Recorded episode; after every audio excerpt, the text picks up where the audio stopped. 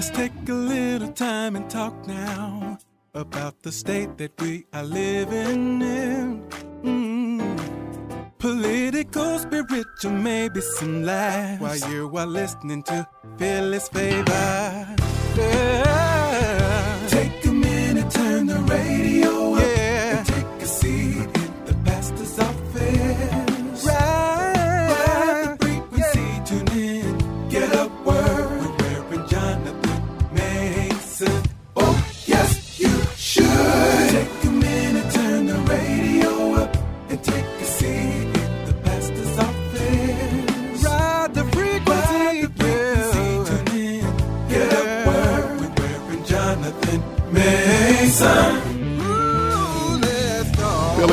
Listeners, welcome back to the pastor's office. We are so glad that you have joined us here this Sunday afternoon, and we want to continue our conversation uh, this afternoon. We are so glad to have uh, State Representative Bullock on the air with us today, uh, and now we want to follow that up by talking about some of the issues that we're dealing with in the local community with the police uh, and the local community itself. Uh, and I'm so very thankful and so grateful to have in the studio with us today uh, Sergeant George Morse. He is a deputy sheriff uh, here in Philadelphia. But watch this, he's fifth generation law enforcement.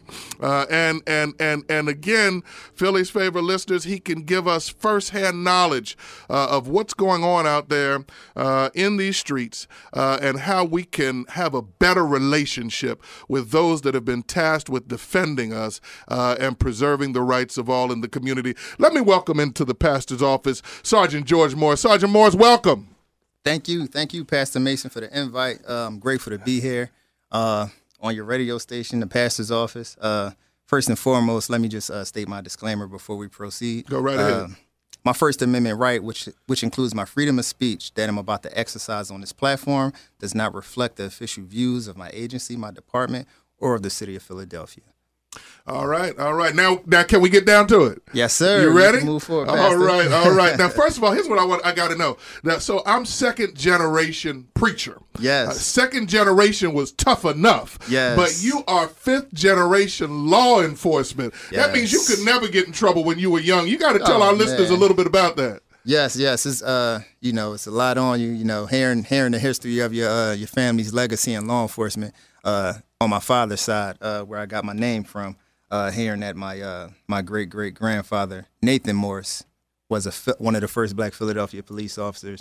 Then uh, he had he had sons. Uh, George Morse Sr. and Frank Morse, they went on to become Philadelphia police officers. Then my great grandfather uh, had my grandfather, George Morse Jr., who had my father, George Morse III, and he went into law enforcement. He was a military uh, army and also in the Marines, and he wants to be a uh, corrections officer up at Graterford. Then you come down to me, George Morse IV, uh, who stumbles upon a career in law enforcement, and I'm uh, wound up at the sheriff's office. Now I'm a deputy sheriff sergeant, uh, recently promoted uh, within the last year. Well, first of all, congratulations on your promotion. Thank but, you, sir. But, but I got to ask you, uh, y- your family has gone down through the generations serving the city of Philadelphia. Yes. Uh, uh, you know, one of the people that I do a lot of research on, and I'm fascinated with this history. Uh, there's some good and there's some bad. Uh, but I've got to imagine that one of your relatives actually served on the force when Rizzo was commissioner. Yes. Uh, uh, is, is there is there? And I know I'm going off topic, but is there anything that they've ever sat around the table and said about Frank Rizzo? Yes, that would be my my grandfather. He's still living. Uh, George Morse Jr. He worked in the Rizzo era.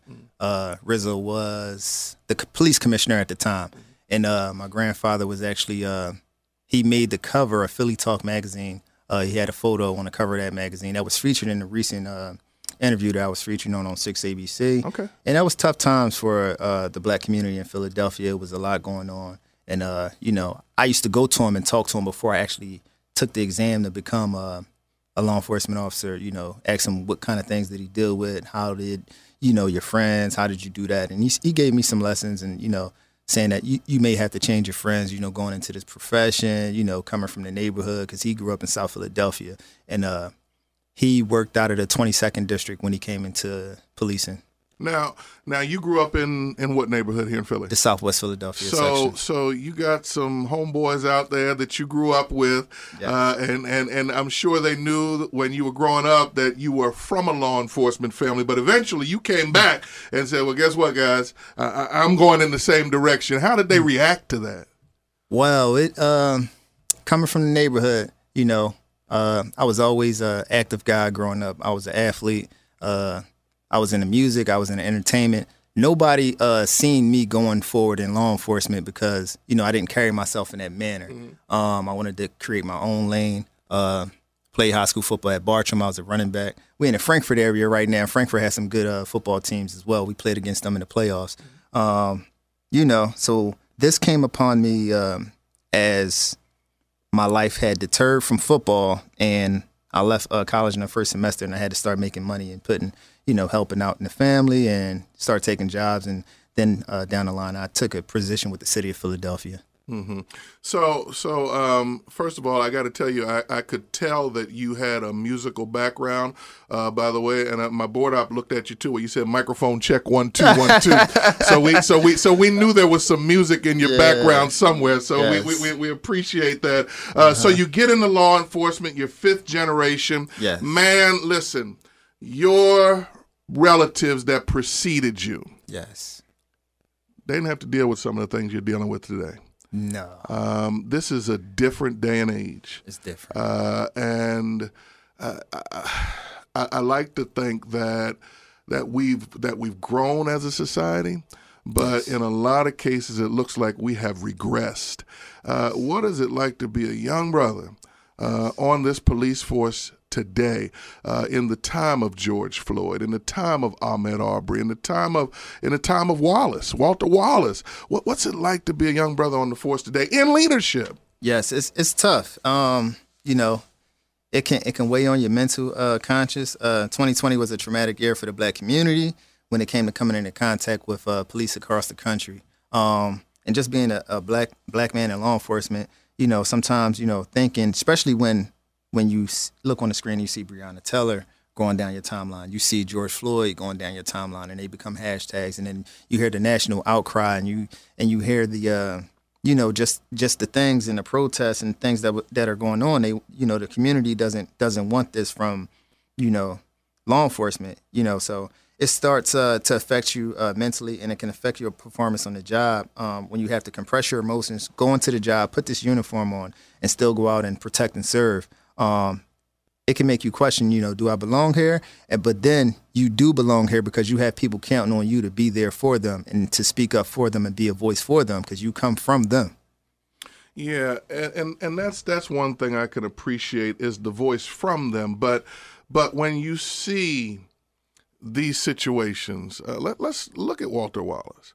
You know, a, a clear mental call. Uh, it, it was a psych call. Yes. Uh, but because the resources aren't there, there was nobody that that could handle that.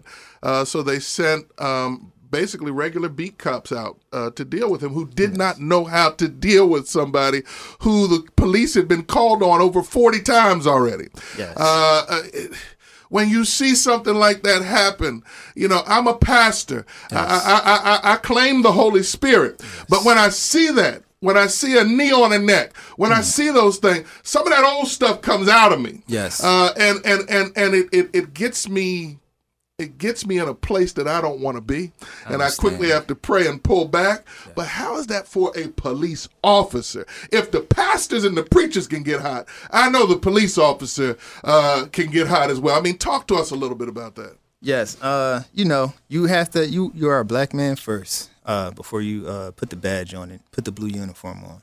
So you know, you're you're these things are going to happen. You're going to be made aware of them, especially if you're conscious of you know current times that we're living in, and uh, you know the community. They're going to voice their concerns. You're going to hear from the people, you know, your family members, your neighbors, and you know you went through the training with these guys and, and, and women in law enforcement, so you know how we assess scenarios and you know things of that nature. A lot of people don't know that uh, law enforcement officers we do we are justified in uh, using force against someone with a knife.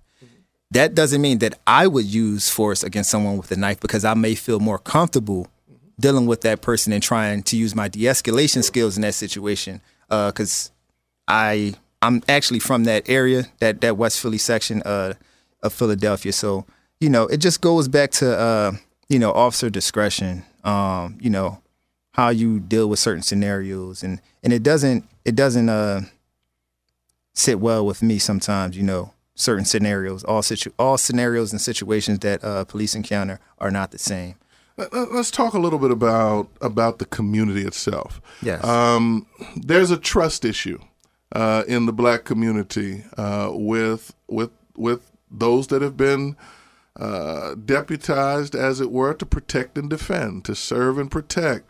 Um, how do we overcome that issue of trust? How do we overcome the the negative relationships between the police and the community so that we all we all want the same outcome, right? We want safety. Yes. Uh, we want our children to be able to go to school uh, without having to worry about violence uh, uh, being perpetrated upon them. We all want the same outcome, but why can't we get along?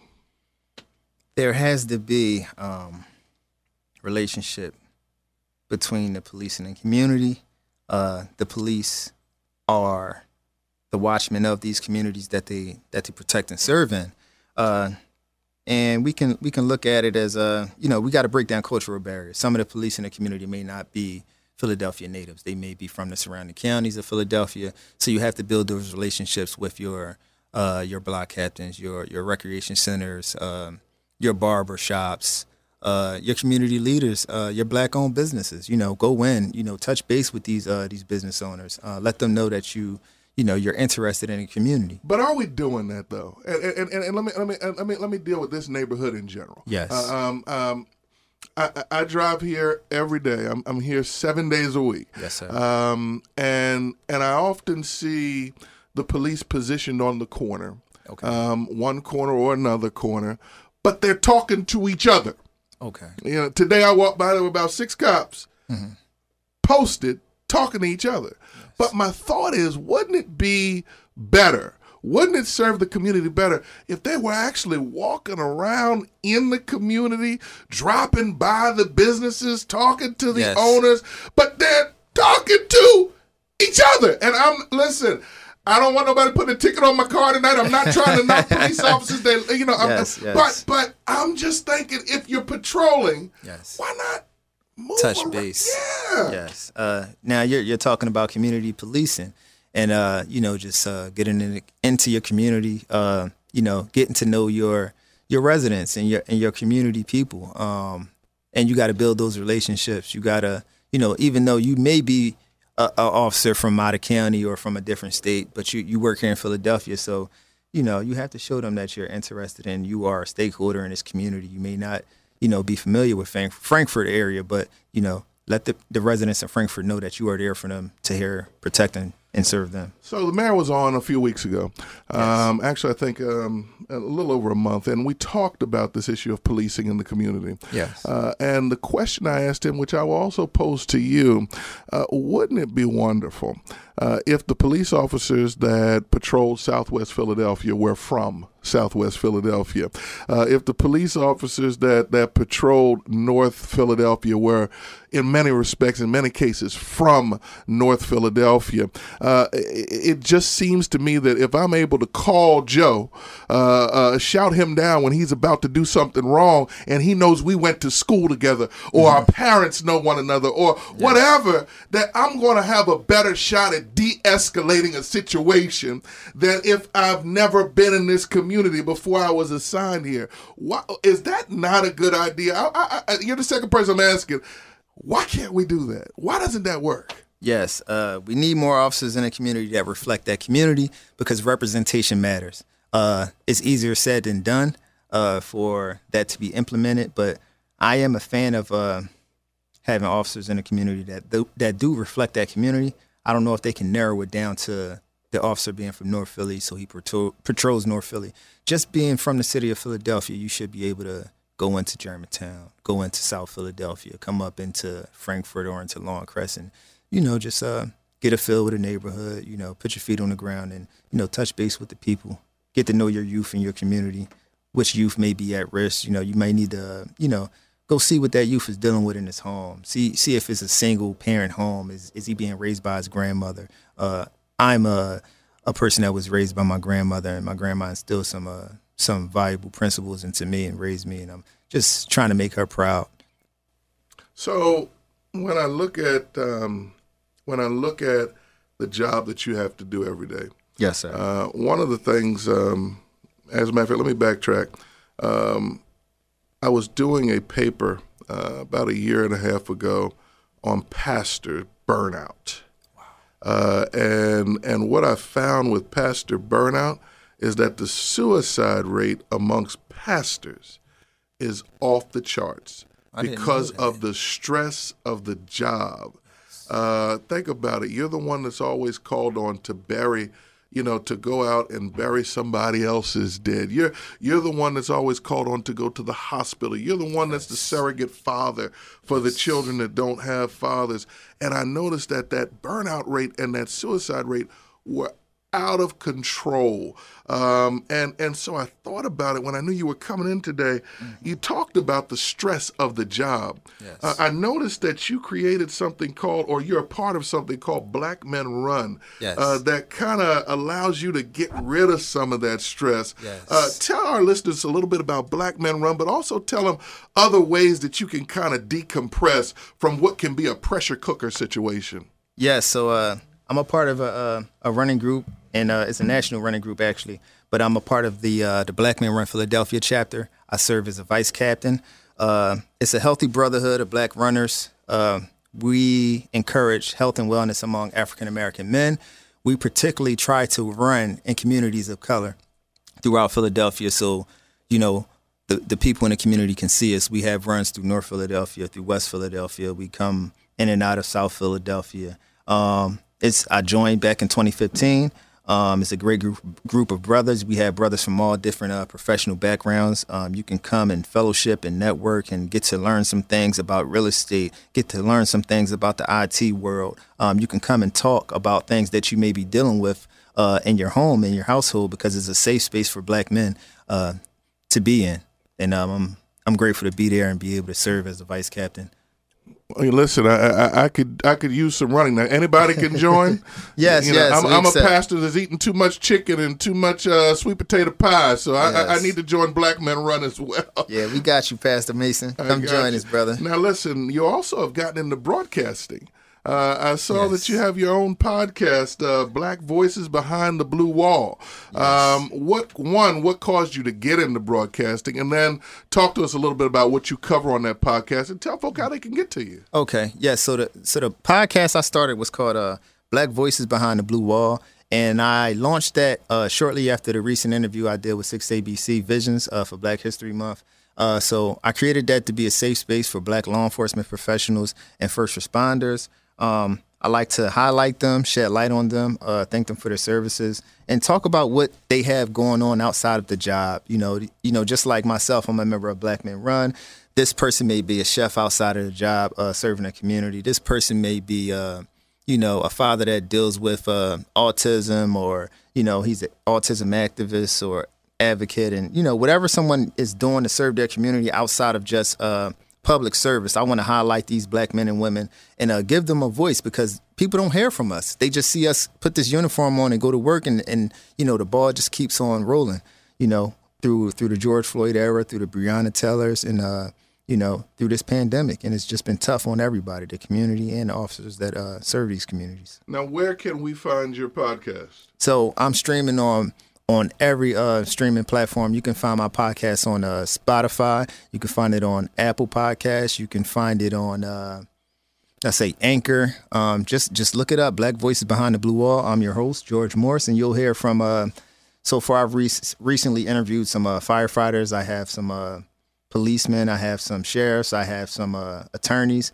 Uh, good content, good uh, information, good insight, good informative resources that that the community needs to hear, and just uh, educating our people and uh, just keeping them in the know what's going on.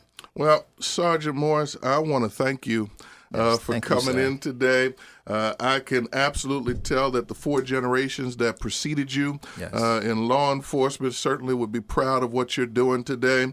Uh, and I want to thank you for what you're doing in our communities. And listen, it is my prayer and my hope that this was our first conversation. Yes. But I always share with the guests of this show that we believe in taking action at this radio station.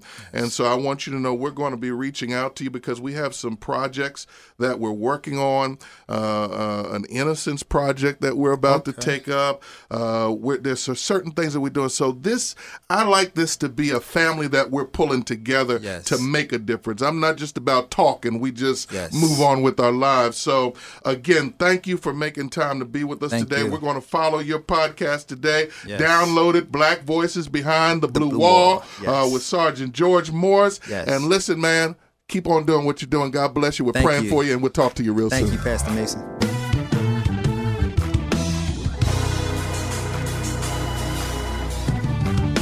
Let's take a little time and talk now about the state that we are living in. Mm. Political, spiritual, maybe some laughs while you are listening to Phyllis Favor. Yeah.